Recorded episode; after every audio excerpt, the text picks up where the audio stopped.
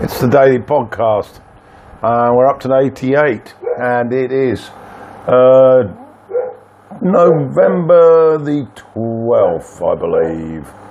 Oh, sorry, I might have made a mistake there. It's the 11th. This is about yesterday, so the date's basically irrelevant. I watched a very good movie a few weeks ago, a few days ago, called Unsane. Yeah, that's a sort of uh, slight adjustment to Insane.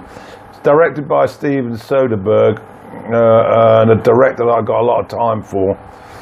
And um, it brought up a very serious issue uh, as part of the drama uh, about the um, insurance companies uh, in America banding together with the private hospitals uh, to introduce uh, uh, methods that would confine people into those institutions against their will by basically uh, using that old adage, they're a danger to themselves and others.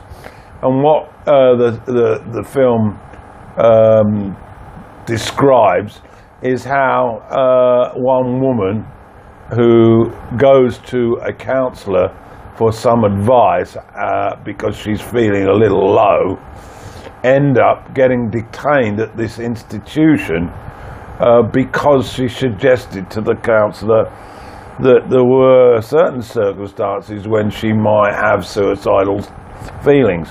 As a result, she is detained, and um, then the trouble really starts as she uh, objects venomously to this uh, practice, and that adds to the reasons why the authorities uh, continue to detain her.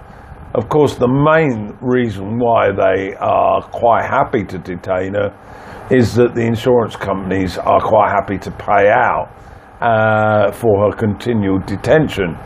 And the basic point that Soderbergh seems to be making is that in the USA now, that this type of practice it, uh, happens uh, willy nilly, and that uh, as long as the insurance companies are managing to recruit more people uh, to take up their health policy issues, um, then they can start operating this scam very successfully.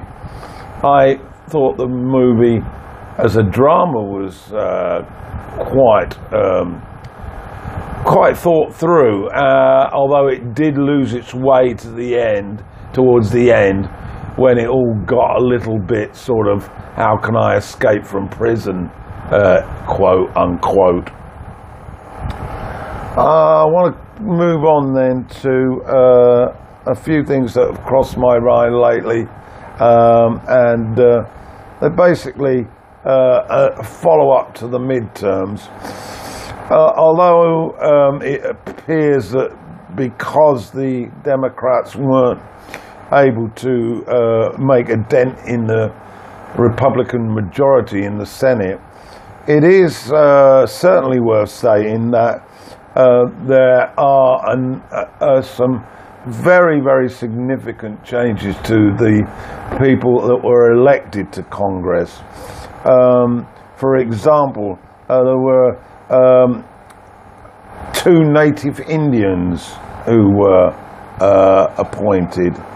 There were an increased number of gays and lesbians, and there were also uh, an increased number of uh, females, particularly uh, African American females, and this it was quite encouraging. However, on the downside, and there always is a downside when we touch on American politics and Donald Trump, um, he has now sacked the Attorney General, Jeff Sessions, and appointed his own stooge uh, as uh, temporary AG.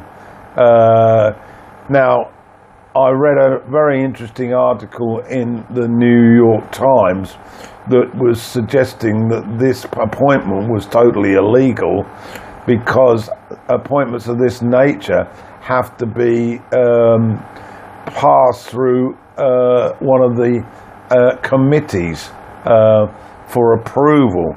And clearly, Trump hasn't done that. But we all know why he's got his stooge in there. It's uh, his he is looking towards uh, disabling, in some shape or form, the uh, Mueller uh, investigation into the Russian saga. On the other side of the coin, of course, as the uh, Democrats now are the majority in the in Congress, they do have the option uh, to instigate impeachment.